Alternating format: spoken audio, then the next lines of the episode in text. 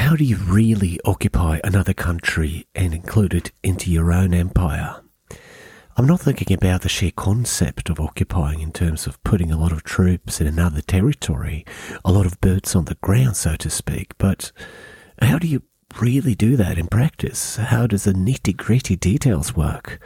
You know, after the war is won and the new normality is about to kick in, how do you really do that? Who will police? Who will produce what goods and to whom? And who will tax? Who will rule? Who will make new laws? Who will be judges and lawyers in this new system? Who will make sure that basically everything works? And how do you just take another people with a different culture and language and make them part of your country? At some point, you must have some local help, right? If not, you would need to import a hell of a lot of officials and bureaucrats and law enforcers, et cetera, people that you most likely already need in your existing home country. And all this is the boring reality of taking another country that Adolf Hitler will discover in nineteen forty, and they have to improvise. Even the Nazis didn't have an occupation manual one oh one telling them what exactly to do in every case. It stands in stark contrast to all the historical computer games like the Civilization series and many other similar games, because like traditionally you beat the other party's military and defenses and you take a city basically. And after a little bit of unrest where the city does not want your rule, you perhaps build them a temple or a theatre so that they can get something to get their minds off the occupation, and then the city quite quickly starts working again, giving your empire goods, money, science, and even new troops. It's a lot more complicated in reality though, and we will see that the Nazis are forced to rethink their plans several times and realise that it's very, very hard to predict how a country will react to a foreign power coming in and taking control. As we continue our journey following Vidkun Quisling's The Traitor's Life, we will slowly get into the harsh realities of the chaotic mess it really is to occupy another country. But before we get quite there, we will pick up a story that is at least or perhaps even more fascinating. We will try to understand more of what made fascism and National Socialism grow so strong in Europe, making some of the most extreme ideologies in human history seem like the only logical answer to a lot of people. I'm speaking to you tonight. A very serious moment.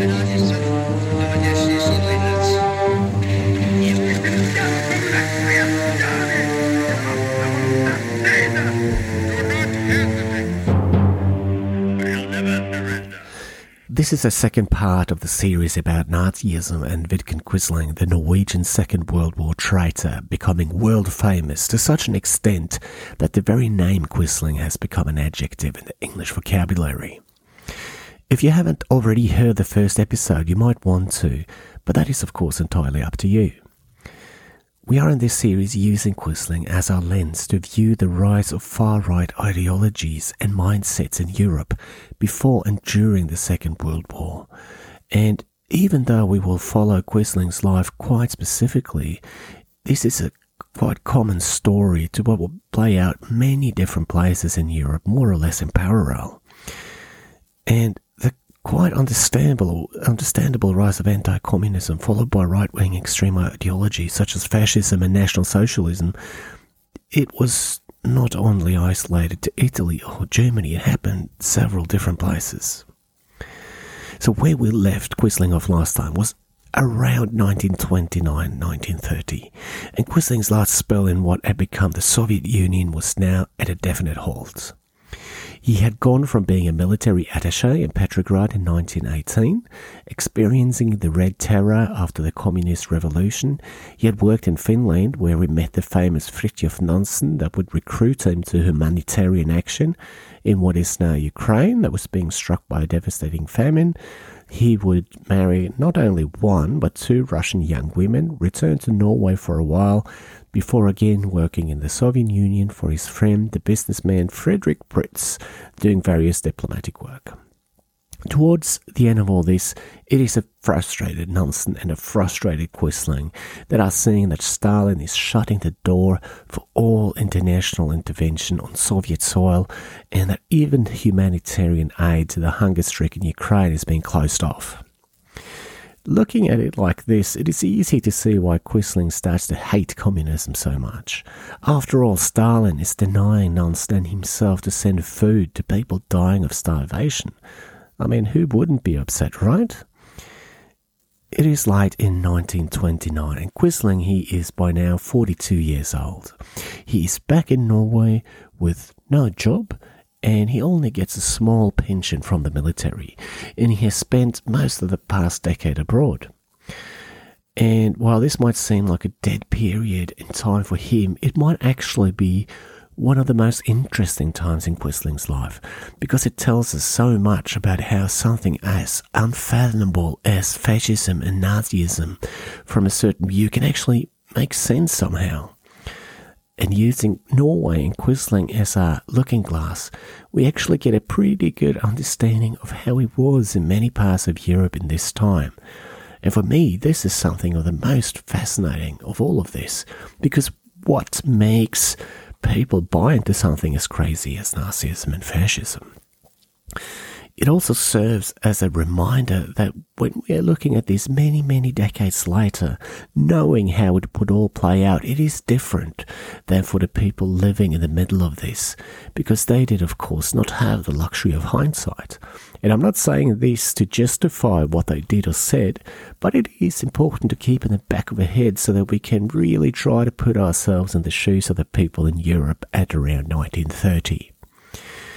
Good and evil doesn't really work well as characteristics if we are truly to understand human behavior, because there are far too many nuances. The saying the road to hell is paved with good intentions is, is in some cases true, right? For many of these people, however twisted their ideas were, they had a very, very strong sense of doing what they felt was right. Many of them felt under threat, and many of them felt a great sense of urgency, like if we don't do anything now, it will lead to fatal consequences later on. And we will not spend heaps of time going into detail about the specifics of Norwegian politics at this time. But in order to understand why Quisling ended up where he did, we need to get at least a superficial understanding of how it was. And you know, it was the same in many, many different places in Europe. So the dynamics plays out several places. So when Quisling comes back at the end of nineteen twenty-nine, uh, his country is hard hit by international financial crises, leading to unemployment and poor standards of living. During this time, there have been many different governments coming and going, and it's fair to say there was, you know, great political instability. From nineteen twenty to when Quisling came back, there have been eight different governments and different heads of state, so meaning that power basically shifted roughly once a year. And that is not, you know, a great recipe for stability and good rule. There was a great sense in the populations that the politicians were not able to do anything about the economic problems, and that no real change or progress was being made, even though power was shifting. At the same time as we have this economic crisis, there is a sharp rise in the popularity of the labor movement following the communist revolution in Russia, and various socialist and communist ideologies are gaining more and more support, especially among the working classes. In Norway, the Labour Party has been more or less communist at this point, and they are very closely connected to the Communist Party in the Soviet Union before gradually breaking away. nineteen twenty-three is mentioned as the year in question. And on the other flank, we see the growth of something that is extremely far right, that is nationalist and that is conservative. And it is quite easy to see this as a reaction to the communist revolution, that in turn was a reaction to a monarchy not willing to grant working people basic rights. So it's definitely possible to see all of this as a reaction and counter-reaction kind of synergy going way, way back. In this political landscape, you have an extremely hardcore left that basically want to hand a lot of power over to the working classes and the unions with very much state control. And then you have a strong nationalistic movement, on the other hand, with a great deal of sympathy towards the old aristocracy and the old upper classes, and a lot of legacy in terms of racism and anti-Semitism. They believe in the whole white man's burden thing, you know, this terrible saying pointing to that some white people saw it as their obligation to colonize and quote-unquote civilize people of different color than themselves. And in between these extremes, you have various political factions struggling to keep hold of power, trying to maneuver international economics they can do very little about. And I, th- I think it's definitely possible to draw some parallels to the Weimar Republic in Germany, by the way, that collapsed after Hitler gains power in nineteen thirty-three. And what is also really important to understand for the people of the time was the appeal that was embedded in this socialism slash communism and the powerful dreams of revolution and equal society. We also tend to forget that communism at this point was international. It was never an ideology meant for only one country or one part of the world. It was meant to be a worldwide thing. Workers of the world unite is one of the rallying cries from the Communist Manifesto you might have heard. And what it really meant was that the communists were not satisfied that only Russia and the countries nearby were communist. They actually had a very clear agenda that the whole world needed to be communist. It was supposed to be an international revolution. All the workers in all the countries were supposed to unite. So if the upper classes and nationalists and industry owners in different countries felt threatened, it was because they actually were. The communists were to some extent actually out to get them, or at least ideologically speaking. They actively worked to spread their ideology all over the world, and they made no secret of it either. The revolution was meant to go on through country after country, and in one way it is quite understandable that you will get a counter-reaction to something as extreme as this. And you take what you have to work with, and what you might have to work with might end up being nationalism. And that works pretty good as a counter-idea to, to that all should have equal rights and uh, on the same be on the same social rank. If you instead highlight how Norwegians or Germans or whatever uh, have our very own special identity and even biological unique qualities, we do not want everybody to be equal because we believe that we are not. And here, this extra dimension comes into it, these theories about race that makes this so extra, extremely toxic. Quisling, he's very aware, and so is Adolf Hitler and many other in Germany at this time, that many of the Bolshevik revolution, they are actually of Jewish descent. So it is not really only an ideological attack on them, it is also a racial be or not to be for them. Remember what we said in the first episode, for some of these people, this it seems a little bit like there's a horde of orc coming to invade and exterminate them, the noble elves, so to speak. As we said in the last episode, Quisling is at first not quite sure what side he's on. In one way, he has always been very convinced by racial theories and he has very strong nationalistic tendencies, but he is at first in some ways impressed by parts of the labour movement and does to some extent believe in some sort of revolution being needed in order to gain stability and social reforms. As historian Hans Fredrik Dahl says, Quisling's ideas in the twenties very much circulate around melting together nationalism and socialism, not unlike Adolf Hitler, that will of course create N S D A P, or in English the National Socialist German Labour Party, Nationalsozialistische Deutsche Arbeiterpartei. I'm sorry, my German is not great. So just the wording tells us something about how, how the ideologies were seen as different at the time. When the Norwegian nationalist movement, the Fatherland League, is made in nineteen twenty-five with Fridtjof Nansen as one of its backers, it is actually not a perfect fit for Quisling, as he will ironically be seen as being too far left for them, even though he will be involved in that movement later. When Quisling comes back to Norway in late nineteen twenty-nine, things has changed slightly. He is more determined anti-communist now. He's more convinced about racial theories after reading up on them in Russia and being out of a job. He, he really starting to get interested in politics, seeing this as a possible role for him. There are also many other people that do have an interest in him getting into politics. So in some ways, Quisling himself is, is seeking political influence, but in other ways, other people are in fact also pushing him towards it because they have their own agendas. At this time, there's a new political party called the Farmers' Party that is advocating that the farmers are the real backbone of the country and are placing themselves to the right politically, and they're gaining a lot of popularity quite fast. At the same time, this sense of urgency we talked about is strong among many in the right-wing elite. They feel that they need to create some sort of order into this political chaos with governments coming and going and with great social unrest. As we briefly touched upon last time, the newspaper, uh, newspapers at this time were playing, you know, a huge role, and they would very, very much be biased. Chief editors were powerful and would have no qualms about using their papers for their own political agenda, and some of them were quite actively looking for strong men to be able to keep stability in the country.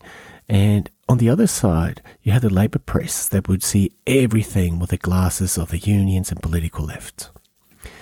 Historian Oddvar Høidal has some really good points about the political situation in his book, Quisling, A Study in Treason. And he finds four key factors that were at this time uniting the political parties to the right, including the recently started Farmers' Party. Quote, "Even though the members of the different groups did not have the same political views, these four characteristics were valid with various degree of intensity within all the radical conservative groups. One, anti-democratic views with a lack of faith in traditional politicians and partisan politics.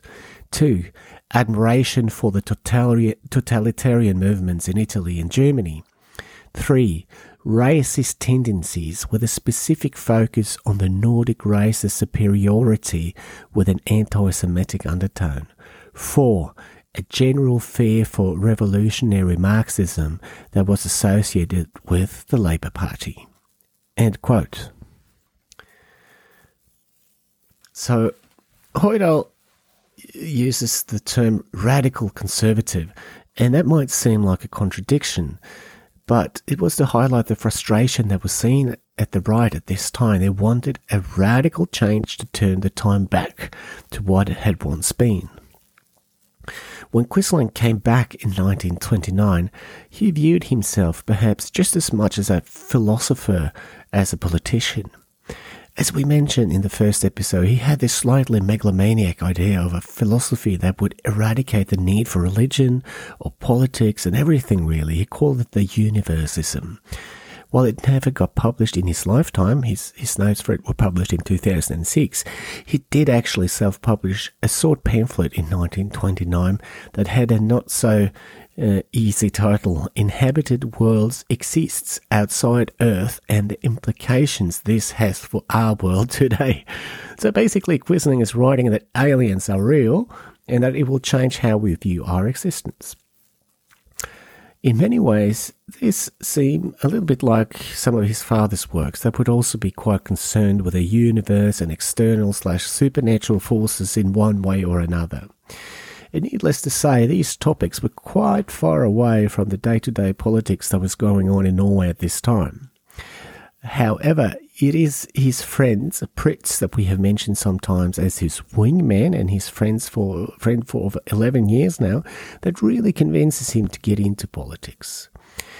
Long gone by now is his flirting with the left. Now he is using his time in Russia and later the Soviet Union to warn against communism, and he wants a national gathering in Norway to unite against the radical left, among other things. And the constellation of the words national and gathering is in many ways crucial, as this will become the name of Quisling's political party later on.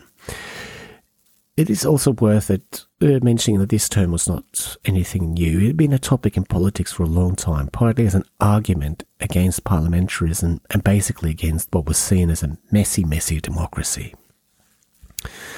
In May nineteen thirty, Fridtjof Nansen dies, which, you know, might have been a good thing actually for his legacy, as he never got really tainted with a nationalistic organisation that Quisling would. It's hard or impossible to know what role he would have ended up playing in politics in the coming years if he had stayed alive, but as he was back in the Fatherland League and more and more placing himself in the anti-communist camp of Norwegian politics, it's not completely unthinkable that he would have ended up hanging out with the wrong crowd, so to speak, but we will never really know. His death was a huge deal in Norway. Basically, he was this small country's only international celebrity, and his funeral would be a huge public display as his casket would be pulled around Oslo by horse cart, with thousands coming to look on, and there was a myriad of flowers and flags, and everyone basically would be there to pay their respects to this national icon. Uh, there were no religious ceremony uh, afterward, as he really wanted nothing of that, and he demanded that he would be bu- buried underneath a tree in his garden, a process that alone took six years to get approved, uh, and his grave is still in the same garden at his former Oslo estate. Quisling understood that he needed to take advantage of this uh, connection to Nansen, and less than two weeks after Nansen's death, Quisling would go out in a newspaper, Tidens Tegn, declaring his candidacy to political position in the very top of Norway's political hierarchy.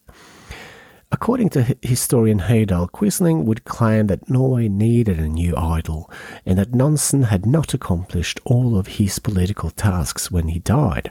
That, according to Quisling, were, quote, to liberate the fatherland from class struggle and partisan politics, and to conduct a national gathering and restoration based on healthy political and economic principles, end quotes.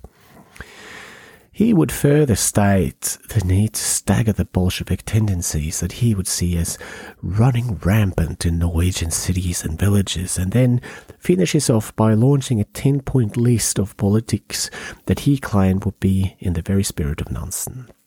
We don't know if they actually were. The two of them did not likely have any content during Nansen's last months alive. Now, it is in these ten bullet points in nineteen thirty, that Quisling really shows what would be his true political colours, and it is something very similar to fascism, and in some aspects he was likely directly inspired by Mussolini. What is a little surprising reading this now is that he is so blatantly racist, and that he is so clear that he basically wanted to remove essential principles in a democracy. He would outright ban partisan politics in favour for a, quote, national politic, end quote, that would be, quote, strong but fair, end quote, but he would have ever not have a strong state-run industry, eventually wanting to make the working class into capitalists, whatever that means. In this long article, he also strongly shows uh, Uh, he's, you know, super racism, and he talks about the Nordic race, saying that the Nordic countries, Norway, Sweden, Denmark, and potentially Finland, should unite with their racial superiority to create a new European powerhouse. And he calls the Nordic race, quote, the most valuable of all the earth's races, end quote. So just like Adolf Hitler and the Nazis would do, Quisling used the word Bolshevik as a code word or sometimes a synonym for something that is racially polluted and usually meaning the Jews. Uh, so while saying that Bolshevism is dangerous, he is basically also saying that Jews are dangerous.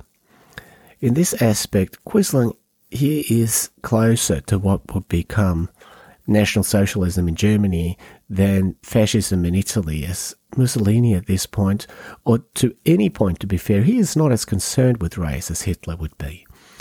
It is really only in nineteen forty-three, when fascist Italy is totally dependent on Germany for its survival, that Mussolini is forced to implement Nazi laws regarding Jews and so forth.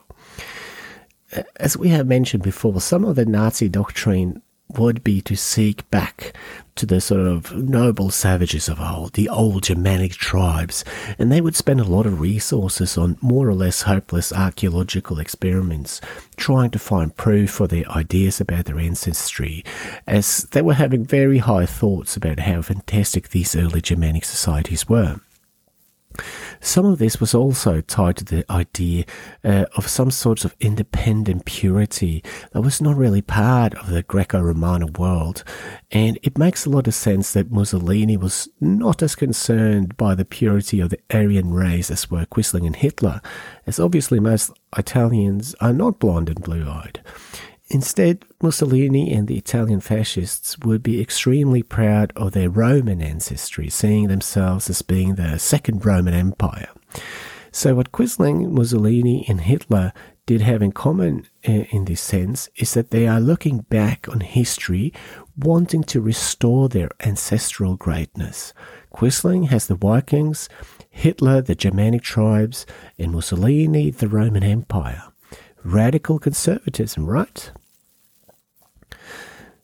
We briefly mentioned a newspaper called Tidens Tegn. It means sign of the times or something similar. It does not exist today, but it was a well-read paper at the time, and the editor-in-chief was one of these editors that would desperately use his own paper to support opinions he himself had. Quisling's wingman Prytz knew this editor, and Uh, after his long political article right after Nansen's death that had in fact stirred up quite some debate and gotten a lot of attention, this editor was open to more contributions from Quisling. They agree that Quisling, having all this experience from the Soviet Union, would write up a long article series about the dangers in the East. Historian Hans Fredrik Dahl calls this article series an uh, extraordinary part of Norwegian publishing history, as Quisling gets every article printed in its full length without any editing, no adding of pictures or illustrations. Even the headline would be the same for every new article that came out week after week on the front page, and it was Russia and Us by Captain Vidkun Quisling. Quisling needed to take some time in writing this series that would go on from September to December, and that would later on be published as a book. According to Dahl, Quisling is actually doing a pretty decent job at describing the Soviet Union at this time, even though he of course warns against the dangers of communism. According to Dahl, he has some good insights. Quote, "Especially good is his chapter about the Russian farmers. It is hard to find a more skilled introduction to the agriculture, agricultural situation in the Stalin era of nineteen thirties than Quisling's. In contrast to the left-wing experts that defended Stalin's politi- politics with the most naive arguments, Quisling realized clearly what social and economic catastrophe that was building up on the countryside." End quote. However, historian Høidal, he has a little bit different view on this, and he points out that his texts about Russia at this point is so full of blatant racism. They do have a clear agenda, he says, to warn people about the dangers of communism, perhaps more so than just being objective reports. And while this is, of course, written by a person on the opposite side of the political spectrum, it is kind of understandable that Quisling is, is not a big fan, as we said. After all, he has experienced the Red Terror firsthand. He has lived in the country for years, and he has seen even cannibalism up close because of starvation, that is, because of the revolution. So it's a little hard to say that Quisling has no idea of what he's talking about.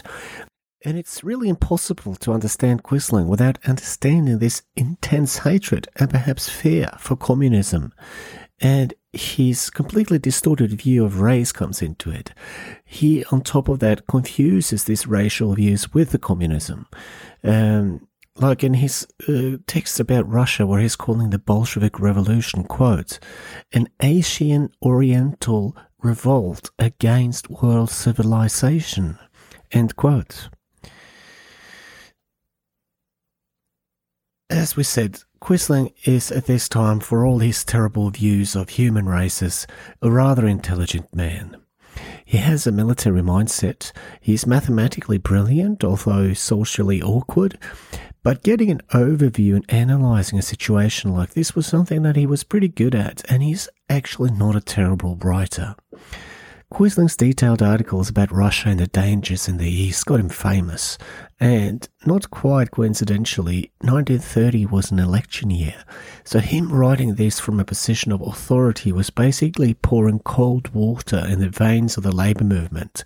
They saw this as propaganda and tried to combat his articles with their own defences of the Soviet Union. But they did not succeed, and the election of nineteen thirty was a big setback for the Labour Party, on which they would blame negative propaganda from the right. In researching this series, I picked up quite a few different sources, but one of the books that I have been the most happy with is The Diaries of a Man called Johan Nygaardsvold. I didn't really know what to expect, but starting reading it felt a little like striking gold, because what he offers is a view of Quisling and his action from a contemporary viewpoint. He's a first-hand source we get in real time, so to speak. Date by date, he will describe political life in the thirties, and Quisling's name will start to pop up a lot. Now, Nygaardsvold is a famous person himself. He's from the Labour Party, so he is, of course, a political opponent of Quisling. And it's important for our story because he will become a prominent politician in the Norwegian Parliament, and he will also become Prime Minister when the war breaks out in Norway in nineteen forty. He hardly writes anything in his diary in the year of nineteen thirty, but he does comment on the poor election result and does blame it on the so-called propaganda. Quote, "The most important reason was that the right, with their agitation, managed to frighten people so that this became a real panicky election." End quote. And according to Høidal, the nineteen thirty election led the Norwegian Labour Party to become more sober and reform-oriented, leading them away from the politics of Soviet Russia. So in many ways, this might be a blessing in disguise for them, as they will become the most powerful political party in Norway for many decades after this. In our story, it is still the end of nineteen thirty, and Quisling's article about Russia had been getting a lot of attention. His strong anti-communism is accompanied by ideas about a Nordic alliance that will combat the red threat, of course a theory that has a lot of racism incorporated in it. When confronted uh, with that the Nordic and Norwegian population were tiny compared to those of the rest of the world, Quisling simply stated that this is about quality, not the quantity. At the same time, there are powerful people pushing for Quisling to continue getting more and more into politics, and his never-resting wingman Prytz is working hard for Quisling to gain more influence. In addition to a couple of powerful newspaper editors that is backing Quisling and his ideas about anti-communism, this new Nordic alliance that would not only encompass Scandinavia, but later Berlin, United States and the Netherlands, and perhaps finally Germany, to create a common front against communism was one of his prime ideas. As we've said, there is no lack of ambition with Quisling. There are also several business leaders that are working behind the scenes to get someone like Quisling into power. They are fed up with the instability of the nineteen twenties and the workers demanding more rights, so they want a strong man to keep things under control. And Quisling is one of several people speaking that same language. His more racist and megalomaniac ideas about creating new unions of nations is getting little attention. It is the anti-communism and law and order kind of attitude that really is in focus. In the campaign of nineteen thirty, he would hold some speeches on behalf of this former mentioned Farmers' Party, in addition to getting involved again with the Fatherland League, that he has now much more in sync with, and all of a sudden Quisling is becoming a political player to be reckoned with.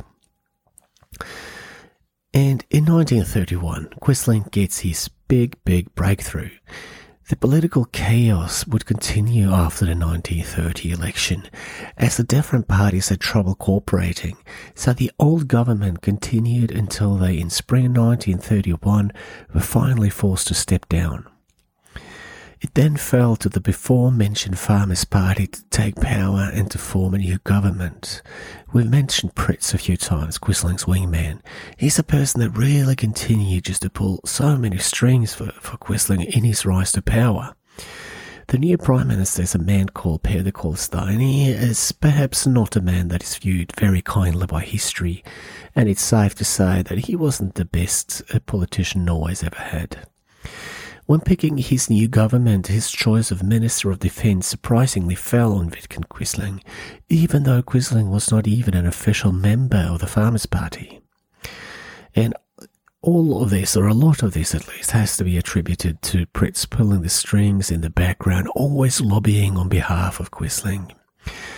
Actually, when Kolstad was asked why he appointed Quisling, a man that he didn't even know, he replied, "He has written such a great book about Russia," end quote. So there, there you have it.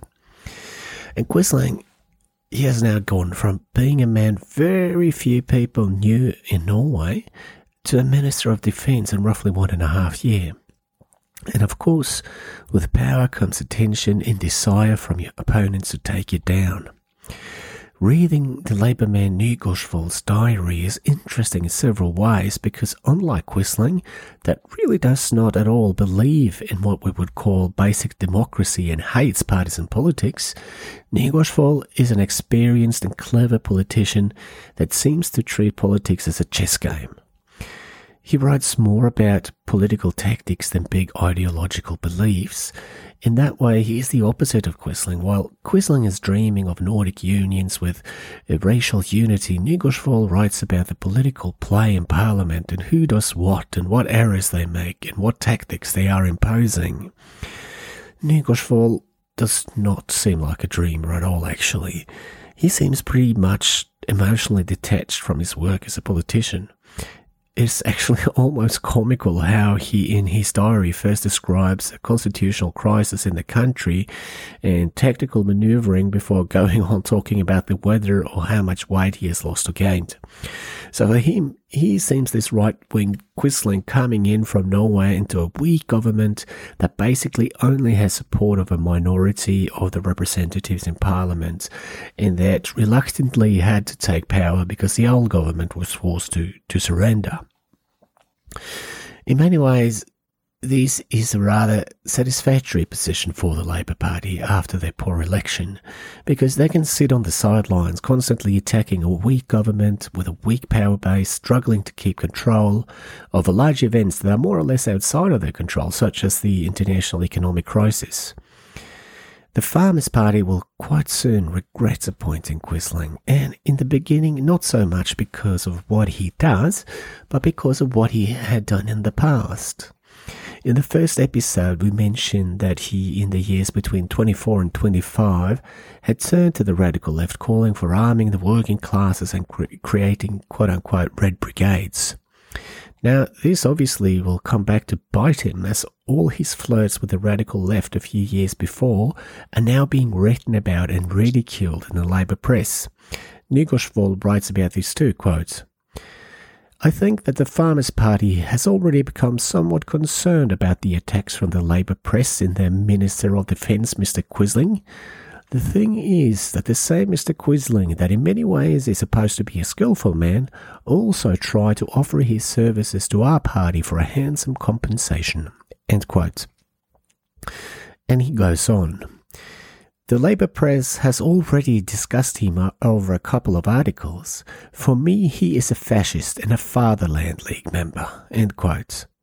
And then again, rather comically, he goes on talking about the weather and other very mundane things. And it is right that Quisling had become a member of the Fatherland League at this point after his initial doubts about the organisation.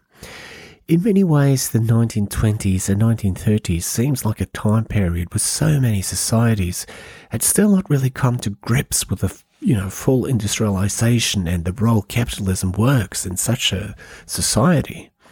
There were many strikes, economic chaos, wild theories about wealth and capital. In Russia after the revolution, money almost became worthless due to hyperinflation, and it more or less resulted in a money economy collapsing, resulting in a bunch of state-run companies, uh, some of those companies only consisting of one person, owing each other's various moneyless credits because, well, basically money wasn't worth anything. And if you were a normal person looking for political answers in Europe at this time, there really does not seem to be many great horses to bet on. On the one side, you had radical revolutionary communists, and on the other side you had autocratic racist fascists, and then in the middle you had some shaky democracy that never seemed to get anything done. There are actually many different shades of both fascism and communism at this point, so just saying fascist or communist might be a little bit misguiding, but you, you get the general idea. Quisling was, prior to his appointment as Minister of Defense, very much into joining or creating new organizations, and Prytz and him had several initiatives going on that basically had more or less the same agenda: anti-communism, and that the Aryan races and especially the Nordics should unite in opposition without any partisan pro, uh, politics, but with a strong but fair leadership to the benefit of all. That would, was how they would frame it anyway. We will not go into a lot of detail about Quisling's time as Minister of Defence, but we will discuss a few things because it will be a quite eventful time. First and foremost, it is worth noting that such an extreme person like Quisling, that had gone very public very often with a clearly racist message in his articles about Russia, could get into such a position in the first place. He did, as we understand, get a lot of stick from the leftist press, but as we said, both the press and the political climate was so polarised at the time, so his own political partners, they would defend him seemingly no matter what. When extremism and racism and disbelief in democracy doesn't get any consequences for people in power, that's something that's really worth paying attention to. But that is something that we've learned in hindsight. Anyways, Quisling is getting a lot of public attention from both sides, and he's very clearly dividing opinion just from the start. He's still known to be extremely silent in meetings with the government and when they are assembling the military in the summer of nineteen thirty-one to quell rioters. He is getting the blame, although it has later been known that he also, in this matter, was extremely passive. This is the sort of weird, awkward social clumsiness we, we talked a lot about in the first episode. And he really does seem out of place in this government. Uh, he's look also looking really uncomfortable in pictures, and unlike an Adolf Hitler that at this time would love to pose for the camera doing Sieg Heils, Quisling in some images from this time, he looks like a frightened deer caught in the headlights. Quisling is clumsy, and not only in social settings but in many ways in politics as well. And after all, he wasn't a seasoned politician either. He's not a Nygaardsvold that carefully weighs and plays his hand. He really does not seem to have very much in between silence and full frontal attack. It's either one or the other. He is, in lack of a better word, extreme. The controversies will continue to surround Quisling in nineteen thirty-two. What is known as the Pepper Assault happens then, a case where Quisling was attacked in his office by a mysterious man, allegedly throwing pepper in his eyes, blinding him so he could escape. And this event will again divide the press. The leftist press will ridicule it and suggest that this is a made-up plot to gain sympathy, while the right-wing papers will defend Quisling. According to historian Dahl, the attack most likely happened, though, likely by someone that was after some documents, but we don't really know. What is most important about this event is that it will raise a big debate over Quisling's credibility. Was he lying or wasn't he? If true, why couldn't the police sort anything out? Nygaardsvold was one of those that were pushing him hard in public debates, and it culminated in an unexpected attack back from Quisling, where he, while addressing the parliament, claimed that he had proved that the Labour Party was in cahoots with the Soviet communists to take over the country in an armed revolution, and he was allegedly holding up and beating his leather briefcase while saying this. I can just imagine how that would have looked like. He also importantly claimed that this had gone on for some uh, time and that he could also prove this. And this was, you know, really no big secret that the Labour Party up until nineteen twenty-three had been collabor- uh, collaborating with the Communist Party in Russia, but then they went the, their separate, separate ways. Uh, but what was the big problem for Quisling was that it became apparent, well, pretty immediately that if he was the Minister of Defense and he really had intel about attempts to overthrow the government in a violent socialist revolution, why had he waited until he was personally attacked by the opposition to make these plans known? You know, that would in a way make him sort some sort of accomplice, right? And the left immediately demanded to see what proof Quisling had, and a committee was put down to review what, what proof he, he might have. Nygaardsvold, calm as always, described the debate where Quisling's special counterattacks comes in his diary, alongside his normal talk about diets, weight loss, and weather reports. Quote, I attacked Minister Quisling in the debate and said, among other things, that if the police could not soon find any clarity to the story about his assault, people would either think it was a private brawl or that the whole thing was made up. The day after he went on the attack, in a large speech he accused both the Labour Party, the unions and the Communist Party for treason, armament and to have ordered an armed rebellion. He had documents that proved this, he claimed. I immediately requested that these documents would be sent to the Parliament. My suggestion was unanimously accepted. After three weeks of waiting, the Parliament got a package that weighed eight kilos, mostly old stories and newspaper clippings. These documents are now sent to a special committee of eight men. End quote. Nygaardsvold does not at all seem shaken or concerned about this, even though this event is covered by him in his diary slightly in retrospect. He wrote quite infrequently in his diary. The next passages in his book, they are mostly filled with other things before he about five to six weeks later states that there is still no news from the Quisling Committee, but that he expects that they will find some way out of it for Quisling, which they did, as the political right had house majority. So what they basically ended up saying was that the minister had his words intact, but other than that, they tried to put a lid on it and move on without any further consequences. Quisling would, however, look at this as a victory, but he was likely the only one. For the other party members, his rather erratic display and the chaos that followed for him to save face was just another unwelcome distraction, because there were no such plans that he had described, basically. So this entire committee was little less than a rescue operation to save the minister. At this point, it is worth noting that the Prime Minister that appointed Quisling, Kolstad, had died of natural causes. A new man called Hundseid had come in and really wanted to kick Quisling out of the government. But at this time, the extreme Quisling had polarised opinion also within the Farmers' Party, and he had, was proving pretty hard to get rid of. He was a man that it was really difficult to remain indifferent to, and he had both fierce opponents and fierce supporters. And while there are many ways of excusing many of Quisling's words and actions up until this point, the next thing I actually find very difficult to excuse, and it shows us how scrupulous Quisling has become by this point. And he, he, he seems to have really hardened during his last years in Russia. His racism is, is more rampant, and his actions are too.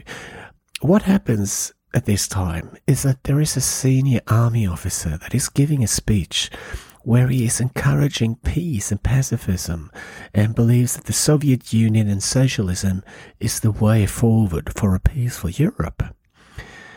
At this point, the left mostly wanted to cut back on military budgets, while the right did not want that, and the Labour Party supports this officer and what he says. And here Quisling thinks that he has some sort of leverage, but he misinterprets the fine art of political fencing once again and goes all in. Basically what he does is to bring a bazooka to a boxing match, not understanding that it is a difference between feinting and giving one another a bloody nose, but a completely different thing is to try to kill off your opponent in the worst possible way. He does not understand or want to understand the game the others are playing, basically. He writes a justification for why he thinks this military officer and the leadership of the Labour Party should all be tried and sentenced for treason in the courts. And he does also this without consulting anyone else in government.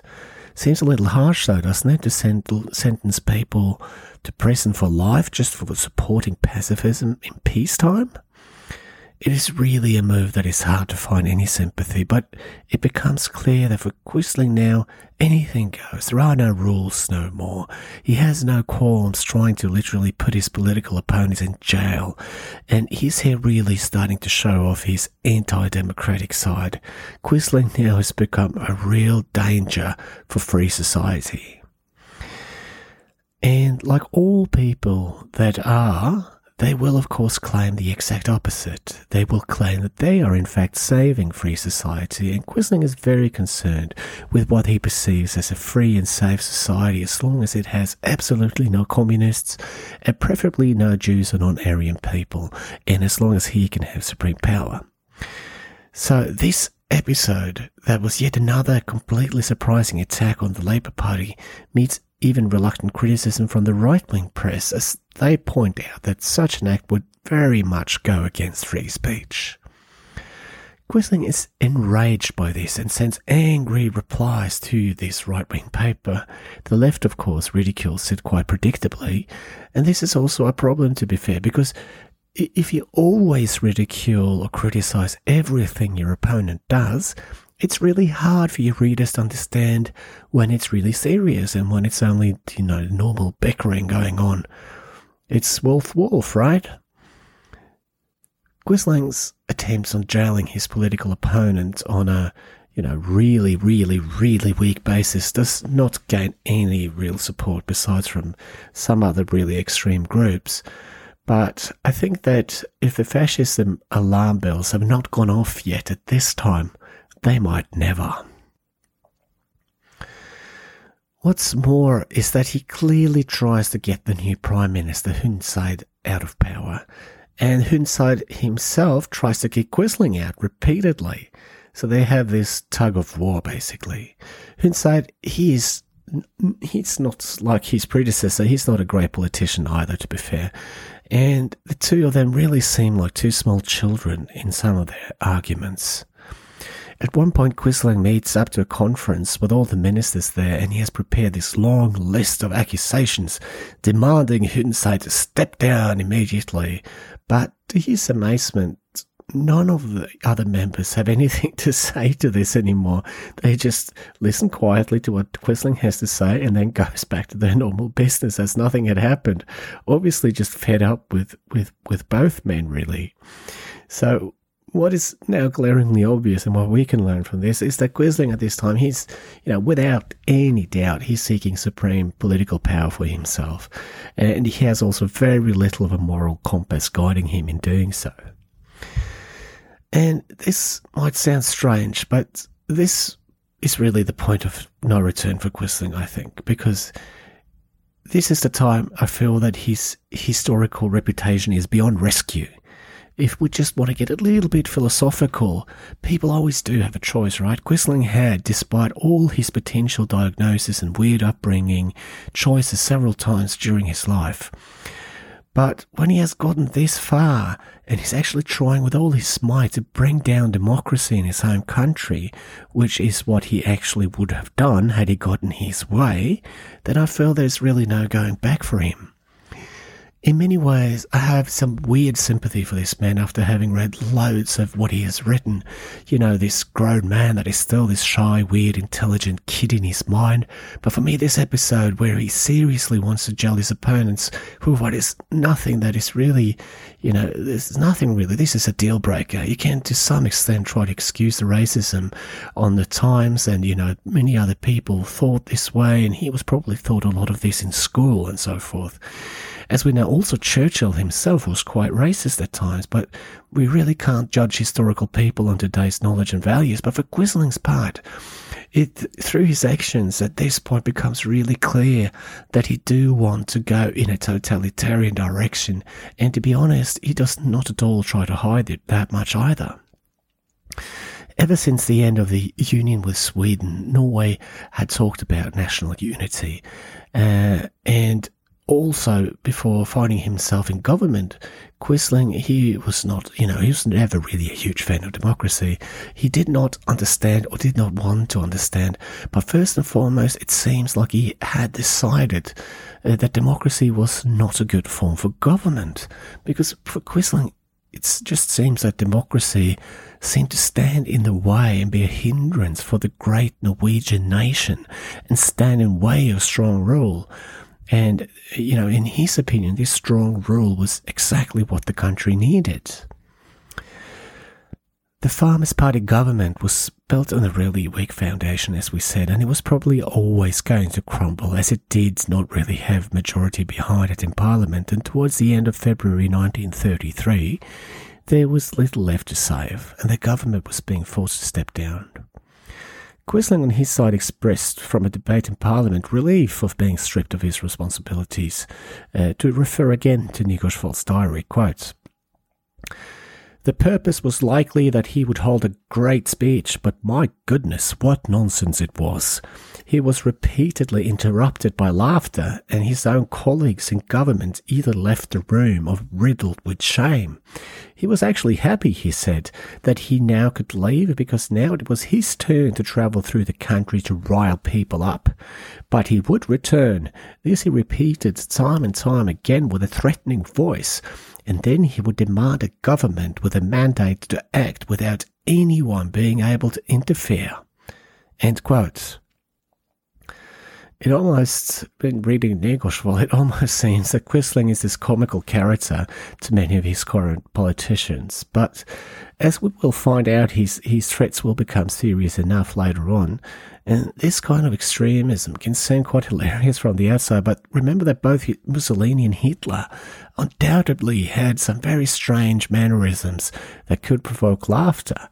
If you haven't seen them yet, you need to Google Adolf Hitler's photo shoots, and you'll see some really strange photos of him posing, practicing for his speeches.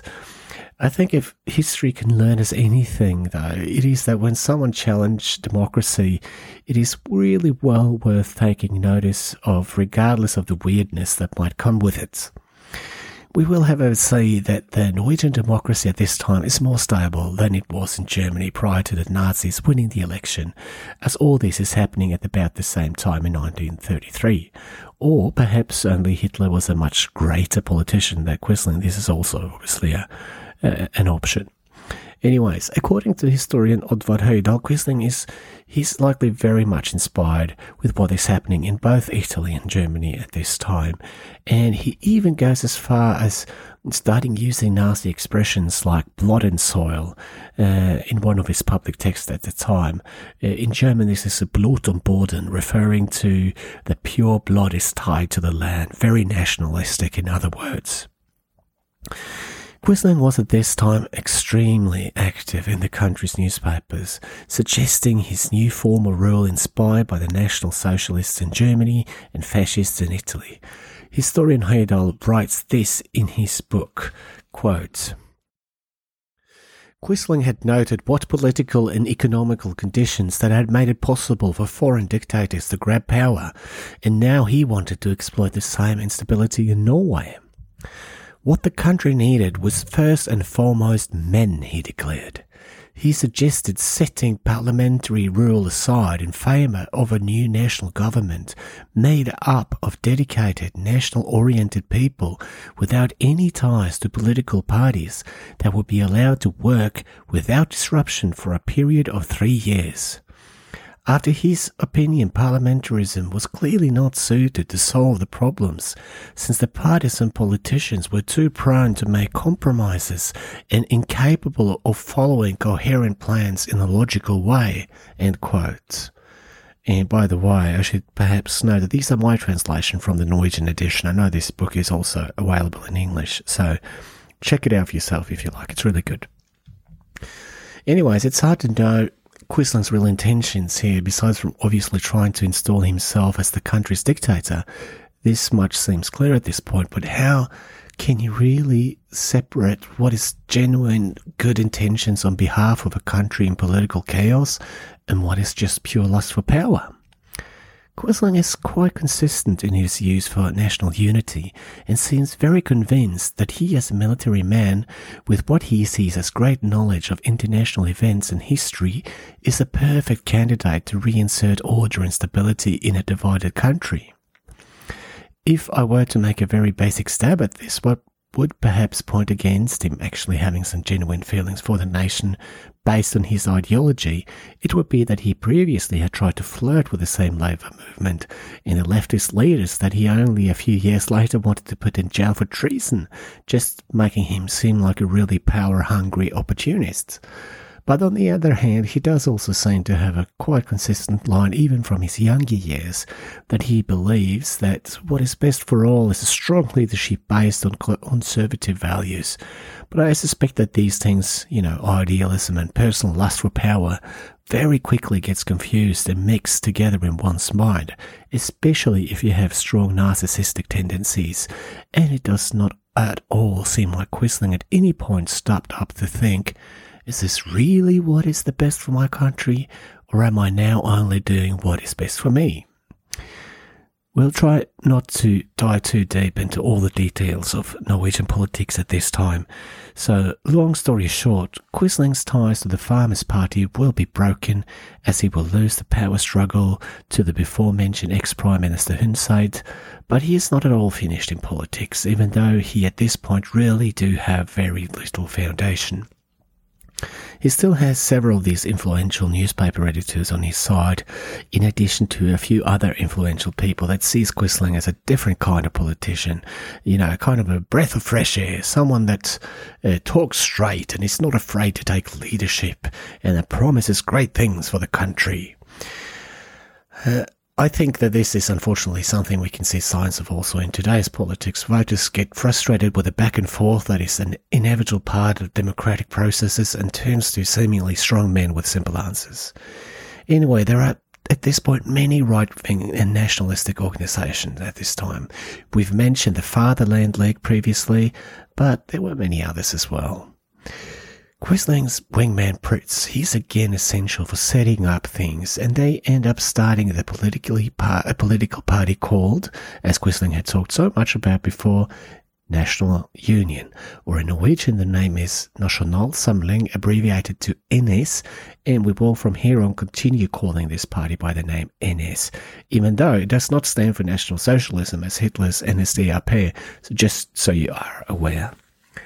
The formation of N S also happens in nineteen thirty-three, a quite eventful year in many ways, and it's also an election year in Norway, and it's the first election Quisling's party will take part in. Though calling N S a political political party at this point might not be completely accurate, or well, according to Quisling, it will never be accurate because he didn't like partisan politics, remember, so for him, N S would Uh, not be about a political party. It was about uniting the country, so more a movement really, kind of an umbrella that would fathom all the other and kind of rise above petty politics.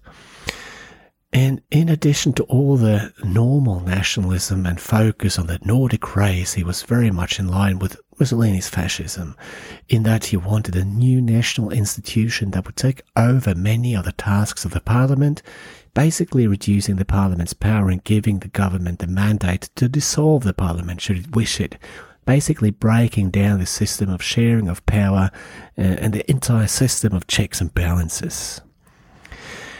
Quisling seems to confuse both himself and the voters running for office with a political party that was not really a political party, but nevertheless they managed to establish some sort of organisation across the country, even though quite amateurish to begin with. According to historian Høidal, most of the early N S members had that in common, that they admired Hitler's movement in Germany and Mussolini's in Italy, but that this was in fact something they shared with more or less the entire political right at this point.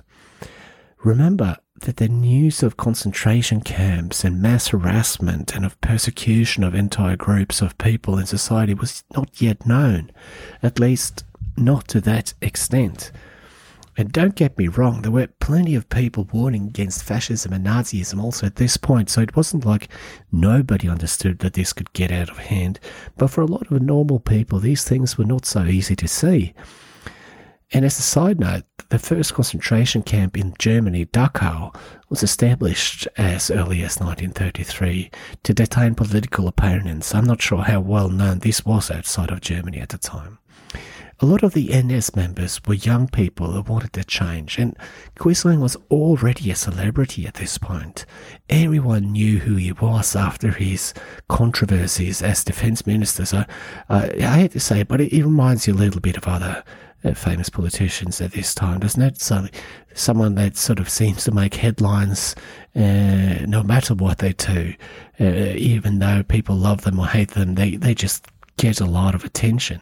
So basically, you had to have lived under a rock if you didn't uh, already know who Quisling was. Uh, and even though sort of not all P R is good P R, at least it worked in a way such that he was a person that was hard to, to remain indifferent to. Unlike Hitler, though, that of course won his election in nineteen thirty-three in Germany and used the democratic process as a means to destroy the entire German democracy in record time, Quisling would not have the same fortune in his election the same year. N S had several problems. First of all, it was a party that had been founded the very same year, so it was only a few months old. It did not have great finances, and even though they had support from some powerful editors, uh, the party did not have their own propaganda tool, meaning that they didn't have their own newspaper. So that the other main political parties, uh, they had that to a smaller or larger extent. At the same time, Quisling was, as we have already seen in many instances, not a very flexible human being. I think Hitler was more able to adapt and does not seem as rooted in all his principles as Quisling were, or Quisling was. Quisling was not really pragmatic in the same sense, and it, it seems to be a little bit tied to his personality and how he acted socially. He was not great at adapting to change uh, or changing circumstances, and he spent a lot of his campaign in thirty-three attacking other political parties to the right for not wanting to collaborate with him instead of getting across a clear message, uh, being an alternative to the ever-growing labour movement, ending up with uh, that almost no one wanted, wanted to collaborate with, with N S. And it's also very much worth noting that also the other large political parties to the right, they they started to see where this was going, and they were clearly opposed to totalitarianism. So, so Quisling slowly became a bit of a piranha, even though a couple of smaller parties to the right had some collaboration going on with him. The election of thirty-three was first and foremost the Labour Party's election. They had found a much less radical leftist path that appealed to the masses, and they increased their part of the vote from thirty-one to forty percent. N S did not make a significant impact, even with Quisling's celebrity status, and only got right above two percent of the vote. So there was no Hitler effect, so to speak. The Nazi success in Germany did not rub off on Quisling, and he had to taste defeats. As we've used Nygaardsvold's diary as a reference and a time witness seen from a op- political opponent, he exits, uh, quote unquote, our story here, at least his diary does, because he really does not mention Quisling again, which is, on one hand, proof that Quisling after thirty-three had become much less significant, having stepped down as defense minister and starting a new party that never really had a chance in the thirty-three election, but also as Nygaardsvold more or less stopped keeping his diary. But regardless of Nygaardsvold's willingness to keep a diary, it's symptomatic in the sense that for Quisling, that had these great plans, he would see a real downturn in his fortunes from this point. While the next years they are less action-packed for Quisling and N S, we will, however, spend a little bit of time describing the ideological development that occurred before we will move closer to the real hardcore action being the start of World War Two. As if it wasn't apparent already, we start to see the Nazification of N S really coming into play during nineteen thirty-four. even though Quisling denied that he was in fact just ripping off similar movements that already existed on the continent. A sign that is never particularly good when it comes to political movements is when people start to wear uniforms, and this was something that N S did in thirty-four. Khaki collars they used that looked a lot like the Nazi brown shirts or the storm-up tie-long that we briefly mentioned in the previous episode. Quisling claimed that the khaki look and feel was so that the members could use it both for work and for sport. Even though he would openly refuse any copycat activity, he actually wrote this in a letter, quote, "I'm sending you the political program of Nasjonal Samling, N S. You will understand that N S is a similar movement to the National Socialism in Germany," end quote. So, obviously, he was very much aware of who he was looking up to. And it really didn't stop there either. N S in thirty-four also imported the Nazi salutes, although they would use a w- weird variant of the Sieg Heil, where the R went slightly out to the right and not straight forward. And Quisling would very soon also become uh, their Führer in Norwegian, or the Führer is the same word as Führer in German, obviously meaning leader. So there was little doubt that there had risen this kind of cult around Quisling, and his so-called genius was being praised by many in the party. So there was no doubt that this was a clear steal also from Nazism in Germany through and through. N S would also get their own symbol, like the swastika. It was a golden cross in a circle on brown background. You know, it didn't even, looks a little bit like the swastika. Even though anti-Semitism and Jews were not explicitly mentioned in the political program of N S in thirty-four, Quisling's words were basically the politics of the party. Uh, and, you know, of course, Quisling being a lifelong racist he was, he continued to talk and write about the Germanic race's super, uh, superiority. In the first episode, I said that one could perhaps argue that Quisling was an even worse racist than Hitler. And just to broaden that out a little, what I meant was that Quisling, from a young age, he's very vocal about believing in racial hierarchy. And he was being surprisingly public and clear about this very early on, repeatedly. And while I do not in any way doubt Hitler's genuine racism, it seems to be some pragmatism to Hitler that Quisling doesn't have. He doesn't seem to use this racism only as a political tool to create fear for quote-unquote the others. He surely believed that, for example, Jews must physically be physically removed from Europe. Uh, otherwise, you know, things won't work out. He believes this. He will say that he will prefer them all to be gathered in an island. He would suggest Madagascar.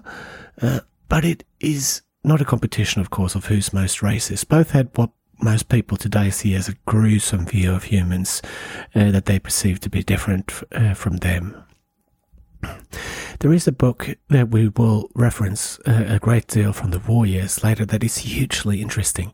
It's called Three Steps Behind. It's written by a man called Pierre de Yard as late as in two thousand six, when he was a very, very old man, and he died a couple of years later. Yard was Quisling's personal assistant for the entire war and went to Germany with Quisling on a few occasions, also meeting Hitler himself. And while he defends Quisling in most cases, the one thing that he is really, really critical of is Quisling's view of Jews. He said that Quisling could have respect for individual Jews, but he said that the quote-unquote Jewish problem was the one thing that he just could not accept. Uh, but we will hear about more about this absolutely fascinating story later, because it gives us such great insight to how a young person could be entangled in Nazism. And in addition, it's a great first-hand source for how Quisling acted during the war. And it's really worth noting that all members of N S at this time, they not all, everybody had the, you know, the same sinister intentions. Remember that the really bad side of Nazism were not that apparent for people at the time, and that for many the appeal was to create peace by removing the social classes, creating unity across a very much divided political uh, or politically divided country. So. And also in Germany at this time, there are many sort of accounts of young people flocking to the Nazi movement that would never have done so had they known what they really were a part of. And while some scholars might disagree, it's very hard not to see N S as a, as a Nazi party, even, even from as early as nineteen thirty-four, because so many key ingredients are already in place. Uh, for example, they wanted a one-party rule, removing power from the parliament, creating a totalitarian state. They had a person, cult built around the quote-unquote genius Quisling, even naming him Führer. They had a militaristic organisation with uniforms. They would also start their own youth organisation, similar to Hitlerjugend. They had Nazi greetings and positive views on extreme nationalism. They had a clear anti-Semitic agenda and clearly believed that their race was was superior. They were strongly opposed to communism. Quisling already had demonstrated that he was more than willing to imprison political opponents and so forth. And while there is, of course, possible to find things that are not the same, S N S had become, in my opinion at least, a fully fledged Nazi party even at this early stage. There were, however, not a united party at this point. Uh, as is quite typical with young political movements, they tend to go off in many different directions at once, as did the Nazi Party in Germany. And as we discussed in the first episode, the so-called Night of the Long Knives uh, was about rooting out and killing off people with a different view of, of National Socialism that Hitler had and other core members of the party had. And uh, it was uh, not as quite as violent in the Norwegian N S, but anti-Semitism and the so-called Jewish question was central to disagreements in that party in thirty-five and thirty-six especially. And while Quisling, he had, you know, as we have said so many times, been very vocal racist more or less his entire life, not all were so concerned with this. Historian Hans Fredrik Dahl says that Quisling's wingman Prytz wasn't really an anti-Semite at all. So it's quite easy to see that this issue co- could create some trouble. A lot of these other people, they were much more uh, concerned with the sort of uh, national union, the sort of uh, stability thing than they were with this racial thing that they sort of seem to have almost ignored a little bit. Quisling, uh, on his head, said that the Jewish question was so big and problematic that it could not be ignored. But as a really, really weird compromise, N S decided that they should not be against the individual Jew as such, but rather against Jews as a group. From Quisling's point of view, there, there was quite a lot of dominant Commun- double communication going on. On the one hand, he would say that he would not want to encourage individual racial hatred just because of him pointing out what he saw as a fact, that the Jewish conspiracy was taking over the world, and at the same time he would continue blaming Jews for various societal problems and conflicts, even stating that fascist Italy's attack and invasion of Ethiopia in thirty-five was due to, quote, the game of international Jewish imperialism, end quote. And just how Mussolini's attack on an African country could have anything to do with what Quisling saw as Jews is really beyond me. But it is not a completely unknown rhetoric to blame your own or your own allies' acts of violence on others. So this might just be another example of this. The Jewish question did create problems for N S, however, as many members up until this had in fact been Christians, and they had a bit of a problem accepting that anti-Semitism would be a big part of the party program. So N S lost some members uh, on this from the religious conservative contingent. As a side note, it is interesting to see just Nazism's view on religion, because Nazism, they never seemed to figure out how they would cope with Christianity in general, uh, although they were mostly hostile. For communism, you know, it was easy. Karl Marx had stated that religion was opium for the people, so, or something like that, and basically meaning that religion was deluding people's minds, a view that worked really well for Stalin, as it basically was a tool to, to strip the religious institutions for power and influence. But Uh, for the Nazis, it was not that easy. One attempt within Nazi Germany to come up with a religious solution was to create their own Nazi church, which seems almost comical today. Uh, there are some obvious problems when Christianity and Nazism meet, of course. One of the most obvious thing being that Jesus was in fact Jewish, a clear no-go for proper Nazis. So in, in Germany, they tried to establish a new kind of Christianity as an alternative to Lutheranism and Catholicism that they called positive Christianity. And this really weird form of faith portrayed Jesus as an Aryan, and it basically cut out all of the Old Testament. One of the men behind this Nazi religion, he's a guy called Alfred Rosenberg, and he's seen as one of the key Nazi ideologists, and he will very soon play a big role as our story of Quisling will start to tie more and more into Adolf Hitler and Nazi Germany. Rosenberg was a little similar to Quisling in the way that he was a dreamer of sorts. He was concerned perhaps more with the great ideas and the practicalities of implementing strategies, but he was he was really important for large parts of the Nazi ideology. Zooming back to Norway and nineteen thirty-six, the anti-communism of N S got a new focal point, point as Lev Trotsky comes to Norway as a political refugee. As we mentioned briefly in the first episode, Quisling actually met Trotsky in Russia in nineteen eighteen when Trotsky was war minister during the revolution, but a lot had happened to them both during the past eighteen years. Trotsky, he had gone from being one of the key members of the Communist Revolution to being gradually pushed out of the Communist Party before finally being excluded by Stalin and then forced to leave the Soviet Union. And it was on his travels seeking sanctuary that he ended up in Norway in thirty-six, when the now Prime Minister Nygaardsvold, a story we have quoted, welcomed him. Of course, this was, as one can imagine, a really big deal for Quisling and N S uh, that ferociously fought to get internationally famous communist Trotsky out of Norway. The arrival of Trotsky played perfectly into the N S worldview, as Trotsky was himself Jewish, and with him all of a sudden appearing in Norway, they, that showed the N S voters that the communist threat was very real, and tying communism and Jews even tighter together was perfect for Quisling, that said, quote, ninety percent of those behind Marxism are Jews, whole Jews or half Jews, end quote.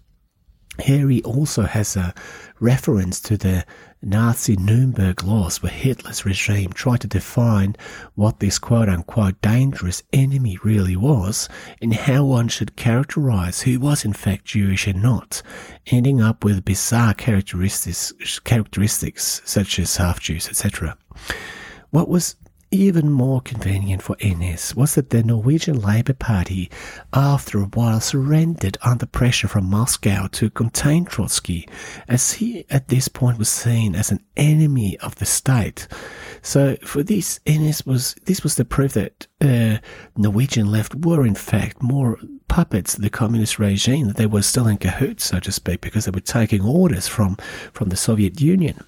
So eventually, uh, the Norwegian government, they they didn't have balls really to keep Trotsky anymore, and he was expelled from Norway, ending up in Mexico, all places, where he would live until nineteen forty before being assassinated by a Soviet agent, killing him in a rather brutal fashion by running an ice pick through his skull.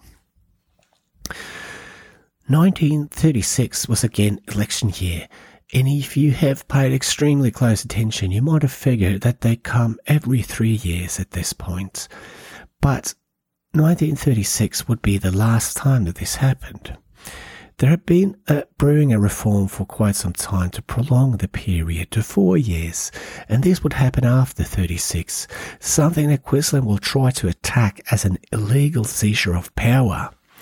Prior to the election, we, we, we start to see Uh, some more or less direct German intervention when the N S newspaper that they had now managed to establish, and they call it Fritt Folk, meaning the free folk. I hope this doesn't offend some of you Game of Thrones fans out there, but they had realized that they needed their own propaganda tool, and they started this newspaper, and it didn't go too well. But in thirty-six, they do start to receive a great deal of money from German interests, keeping them keep going. All in all, both N S and Quisling personally, they had a terrible economy at this time. They were dependent on monetary support. And remember that Quisling was really still without a job. He had gotten a request for promotion to major in the military approved some years before, but he was not employed as such in the military and only received a small pension. So they even at one point pawned his desk in his apartment because he was so, so strapped for cash at this time. Anyways, he also made some rather unsuccessful attempts at selling artwork he had bought during his time in Russia, and it seems that he tried to buy various valuables at bargain prices, basically exploiting the hunger victims, and was trying to sell them on at this point, but had little success. It should be mentioned that also Italian fascists were interested in keeping ties to N S before they finally in thirty-seven surrendered them to the Germans, reporting back to Rome that basically their German ideas about the Germanic race's superiority had now won them over, and that they now received strong donations from Berlin. So in many ways, Quisling and N S, they already at this early stage were more or less in the pockets of Hitler, both in an ideological sense, but also in a strictly financial sense. The election in thirty-six was yet another disaster for N S. They actually had slightly fewer votes than they had in thirty-three when they had just started. And despite Quisling and others driving around the country in their own propaganda buses, trying to rile people up, as he had said when stepping down as Minister of Defense, it became quite clear that the Nazis in Norway were not capable to win a democratic election the way Hitler had done in Germany in thirty-three. It is worth noting that Quisling was a terrible speaker compared to Hitler. According to Hans Fredrik Dahl, the excitement was usually greater before than after Quisling's speeches, whereas Hitler, he was famous for generating an electric atmosphere when he entered the podium. And the slump only continued for N S. During nineteen thirty-seven, several members disappeared and the organisation seemed to be more or less losing what little it had of popular support. Only the hardcore members remained, and Quisling had trouble finding political attack points, really. One such point he did find was the reform changing the election cycle from three to four years, as we mentioned. And he, in thirty-eight, started saying that after the first of January nineteen forty, Norway would not have a legitimate government.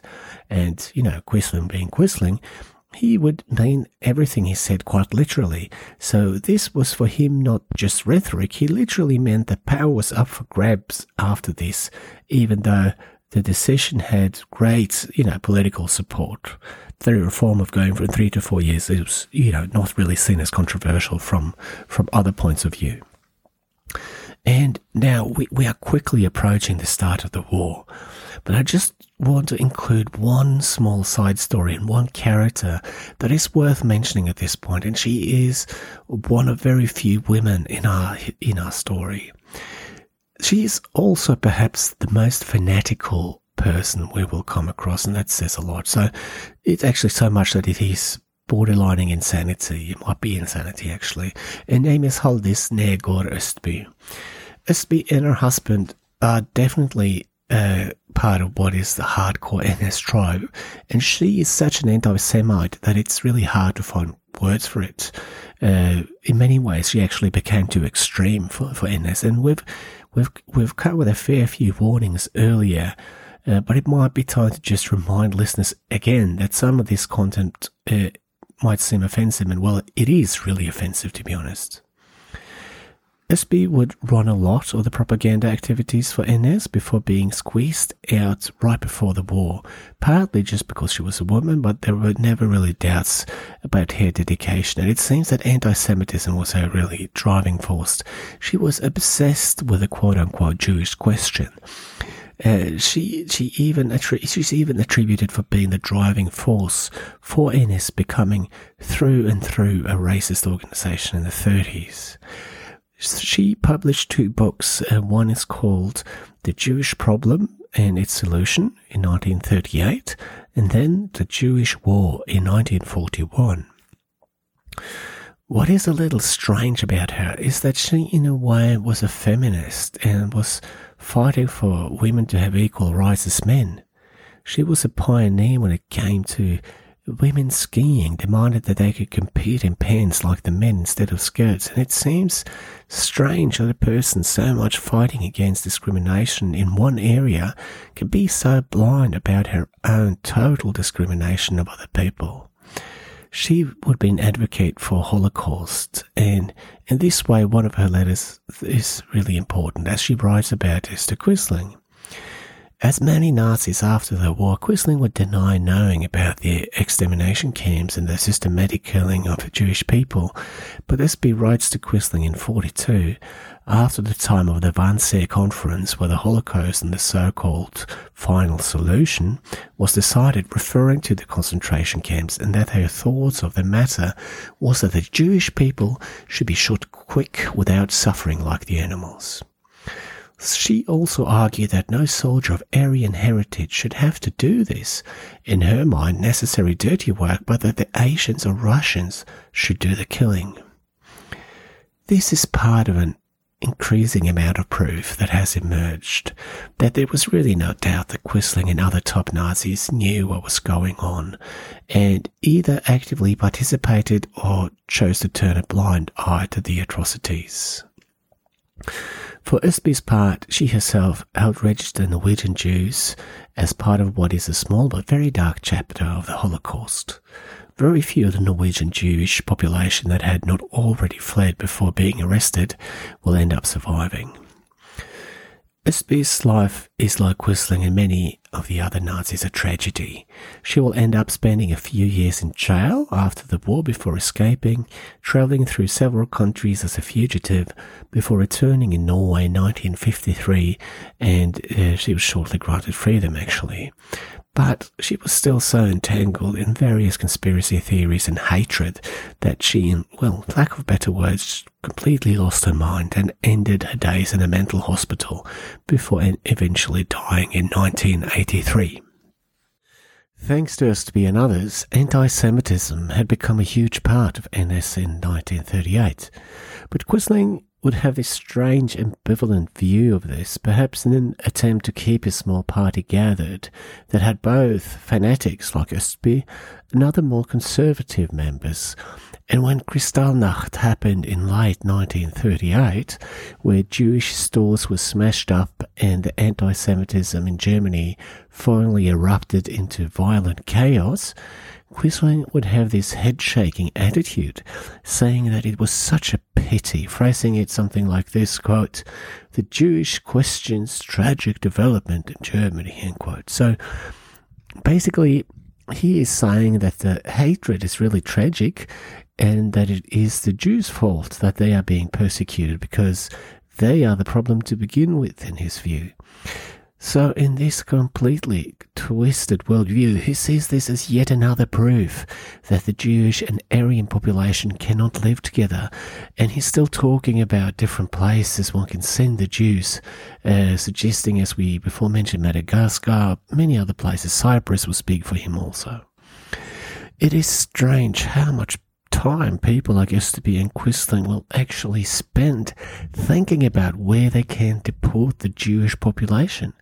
But these are debates that are very much going on, and they seem to have completely cemented the view that coexistence is utterly impossible. The twentieth of April nineteen thirty-nine is Adolf Hitler's fiftieth birthday, and is the first time Quisling directly makes contact with a German dictator, congratulating him and saluting him for saving the world from Bolshevism and what he calls the Jewish threat. As we know, the Second World War finally breaks out on September first, nineteen thirty-nine, as Nazi Germany invades Poland, and two days later Great Britain and France, having put up with many of Hitler's aggressions and expansions up to this point, have had enough and declare war at September third. Just about a week before this, Nazi Germany and the Soviet Union had signed a non-aggression pact called the Molotov-Ribbentrop Pact, named after the two foreign ministers. And if you wonder whose name is behind the Molotov cocktail, well, now you know. On September seventeenth, the Soviet Union invade Poland from the east, meaning that the two nations basically are dividing Poland between them. The first months of the Second World War is, is surprisingly quiet. There's not really all that much happening, at least not on land. Uh, there are battles between Britain and Germany at sea, but other than this, not so much. It was actually described as the phony war by certain newspapers. At this point, we must introduce a new character, Enter Albert Hagelin, a former opera singer turned Nazi. He was a Norwegian living in Germany as a quite successful businessman, and he enters the fray in nineteen thirty-nine and will in many ways become Quisling's new right-hand man, kind of pushing Prytz out of the way. Even though Prytz actually, he, he's still, you know, around. But it was through this really obscure connection, actually, that Hagelin gets in touch with the Nazi party leadership. And that's just the mind-blowing, isn't it? That how sort of coincidence can can change history. But uh, he had an obscure connection, namely through Luftwaffe boss Hermann Göring's nephew that he met in his tennis club in Dresden. And through this nephew, he gets access to the very tops in the, in the German Nazi party. He initially wanted monetary support for N S. That was his sort of uh, mission. And his two contacts were the before-mentioned Nazi ideologist Alfred Rosenberg. This was a guy with a Nazi church, remember? And the other one is uh, Grand Admiral Erich Raeder.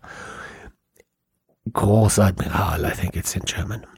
And it is through Hagelin that Quisling all of a sudden gets an invitation to go to Germany to meet Adolf Hitler in person. Now, this might seem more than a little strange, because why would Quisling, at this point a leader of a political party with perhaps a couple of percent of the Norwegian vote max, get an invitation to meet with their Führer? And there are some explanations to this, not least that Raeder might have had his own agenda, and perhaps Rosenberg also. He was likely more interested in Quisling from an ideological viewpoint, whereas Raeder might have had some more practical motivations. As we briefly mentioned, the war between Germany and Britain at this point had mainly been at sea, and Raeder was in charge of the German Navy. Norway, if we look at the map, is really long with all these fjords and natural harbours and has a strategic important position towards Great Britain. So if Germany could control the Norwegian harbours, they would gain an advantage. So getting the Norwegian Nazi leader to meet with Hitler and get cozy didn't seem like such a bad idea. Also, in terms of a potential blockade of Britain, Norway seemed like a decent acquisition. So Quisling and Hagelin, they travelled to meet with Hitler over two meetings at Berlin, the fourteenth and the eighteenth of December nineteen thirty-nine. We have pretty well documented what was said in these meetings, according to historian Hans Fredrik Dahl. Firstly, Hitler, this is the first meeting by the way, firstly Hitler went on for about twenty minutes in a quite rampant monologue. I just can envision him just like the sort of Uh, the parodies with him being just completely uh, aggressive and speaking with a high-pitched voice. He talked for twenty minutes about uh, almost shouting to Quisling that Norway's place in the war was to stay neutral and not get involved in any kind of British nonsense. He said that if Norway in any way did that or allowed the British to put troops on Norwegian soil, Germany would come with as many battalions as necessary to get them out. Then Quisling uh, started talking, and uh, it became pretty quickly clear to Hitler that Quisling had no such intention, and he came with what Quisling saw as a peace suggestion. Suggestion. Quisling always had this desire to try to negotiate between the big players, making himself very big in the process. So meeting with Hitler was perfect for him. This is basically the highlight of his political career up until now.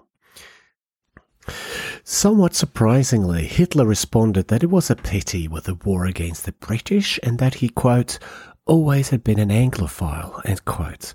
And Quisling to a certain degree also saw himself as such. Quisling then had some time to tell Hitler about N S politics and Norway's political states, where the sympathy for Britain was quite big, which must have been quite important intel. Hitler apparently almost laughed when Quisling told him in full seriousness that Norway's government would be illegal as of January first because of the change from three to four-year election cycle. And Hitler advised Quisling not to try to take power on such a weak foundation. Overall, this first meeting at December fourteenth went well for Quisling, and they agreed to talk again a few days later.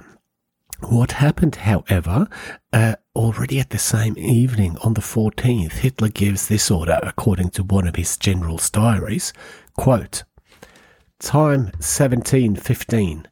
Der Fuhrer commands that it with the smallest possible staff shall be investigated how to come in possession of Norway," end quote. So, boom. Basically, what happens is that Quisling's meeting immediately triggers the secret planning of the invasion of his homeland. It basically seems like, if we don't take that country soon, the British will. The plan for Hitler was at this point not to take Denmark and Norway. Denmark is basically only, or was for him, only a little bit of a needless strip of land needed to connect the empire. But he was rather thinking of starting the invasion of France that he had been planning for a while. It just reminds me a little bit of the, the Narnia books, if you read them. You know, when, when Edmund leaves his sibling to go to the White Witch and quickly finds out that he's way in over his head and that she's using him in a much greater play where he is only a pawn. During their next meeting on the eighteenth, the talks continue, and Quisling looks at the military intel they have on Norway, pointing out and correcting errors, and they agree that Norway ideally should remain neutral, but that Germany would come if needed to beat the English to access to the country, and Quisling promised to call Germany for help if he by any chance would gain power in Norway. At the same time, Hitler promised financial backing to N S. Hitler clearly liked Quisling. Both him and Raeder saw him as this same intelligent child that we have described him as before, honest in his own way and naive. It's almost like they saw him as rather cute. Hitler had little love for other National Socialists across Europe as he saw them as mindless copycats. And even though Quisling was a huge fanboy of Hitler, he was likely not the same sycophant as the others might have been. He even told Hitler that he did not see himself as a National Socialist, even though he clearly ticked just about all the boxes. In Quisling's mind, he was a big thinker, and as such had his dreamy ideological views, and he even pitched several other ideas to Hitler about Nordic alliances and so forth. So he wanted to be his own man, so to speak, with his own ideas. Hitler and Quisling would meet many times after this, but the meetings on the fourteenth and eighteenth were the most important for the course of the war, as intense German activity started literally the same day as the first meeting, both military and politically. Rosenberg's people were mostly concerned by getting a Norwegian coup underway, inserting Quisling as new head of state, whereas the military started planning a joint invasion of Norway. And here we are right back to the very beginning of this episode, because how do you really overtake another country in the modern world? How do you really, really do that in practice? And the funny thing is, Adolf Hitler doesn't really know at this point. And this is why they are talking about all kinds of military operations, in addition to supporting a coup with the help of a local Nazi leader, or perhaps they should only use him as a puppet, financing it, or would that backfire? Hitler immediately gets this idea that Quisling must be quote-unquote untouched. He's actually concerned that it must seem kind of legit that he would soon take over power. Isn't that just, you know, fascinating?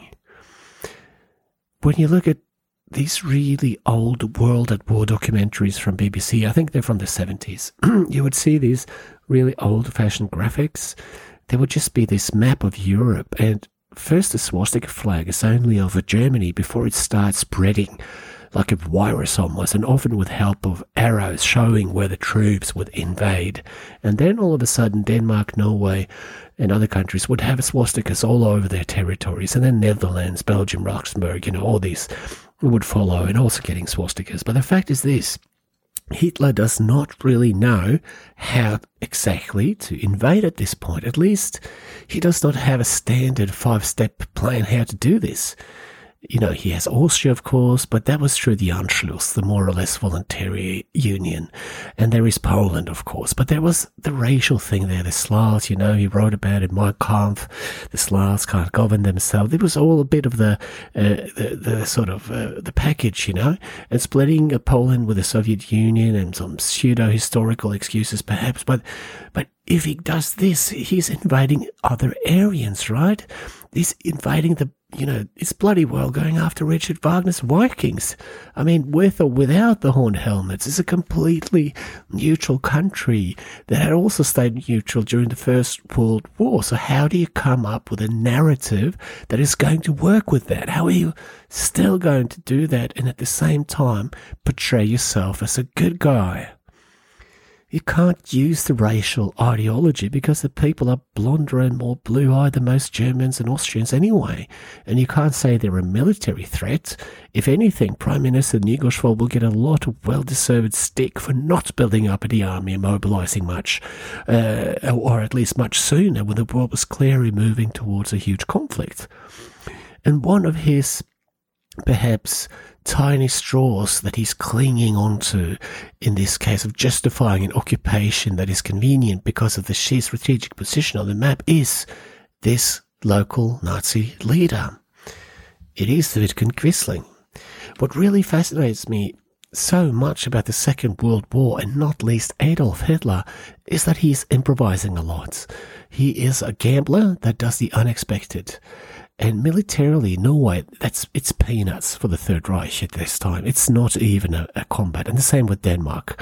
Uh, and sorry if I offended any Danish people earlier by saying it was just a strip of land. It might have been many other good reasons for occupying Denmark. It's a fantastic place. But uh, in this sort of uh, essence, Denmark is, is taken in in one day and it's easy to conquer. And even though Norwegian forces, they will fight bravely, like many others, uh, when faced with the superior Nazis, the Soviets at this time, they really had no chance. And let's talk about the invasion for a, for a little bit and Denmark versus Norway, because Norwegian geography makes an invasion much, much, much more complicated than it would otherwise have been. You have all the fjords and the long distance from south to north. Uh, you have climate and, and the mountains. When it comes to Denmark that uh, gets uh, invaded on the same date, it's geographically super easy to overrun militarily in comparison. Uh, Denmark has a land border to Germany. It's relatively small and it has more or less no obstacles at all. It is flat and beautiful with great beaches. With, you know, that's fantastic if you want to farm there or live there or go there on holidays. But it's not ideal if you want to defend it against superior German tanks and aircraft. Norway, on the other hand, is a completely different kind of task.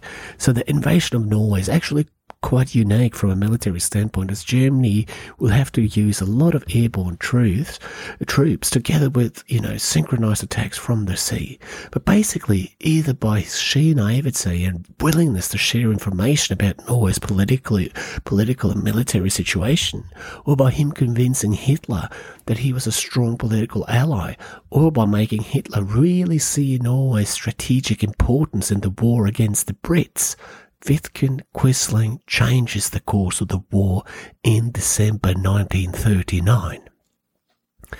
Instead of going straight for France, Hitler on the ninth of April nineteen forty invades Denmark and Norway, and the Second World War stops being just the phony war.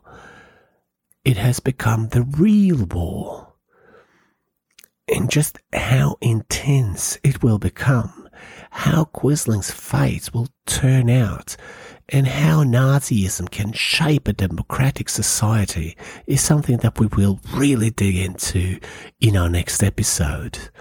I can promise you an up-close view of a new main character, one of the most horrible Nazis you, that you probably didn't even know existed.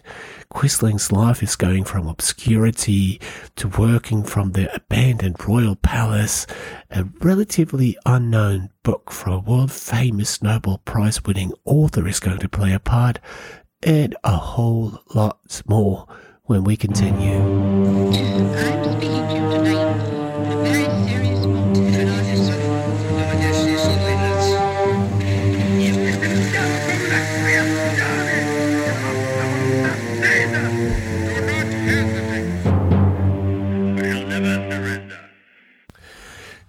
thanks again so much for listening. This is still very much a podcast in its infancy, and if you made it through and even liked it, giving it a review in App Store or subscribing to it really helps and motivates. So also feel free to follow me on social media. My account on Twitter is called Game Changing History, or at Fralund, F R A L U N D H. And there is also a webpage up at game changing history dot com with some more info. And I'm more than happy to discuss history or listen to feedback. So yeah, that's it. Cheers.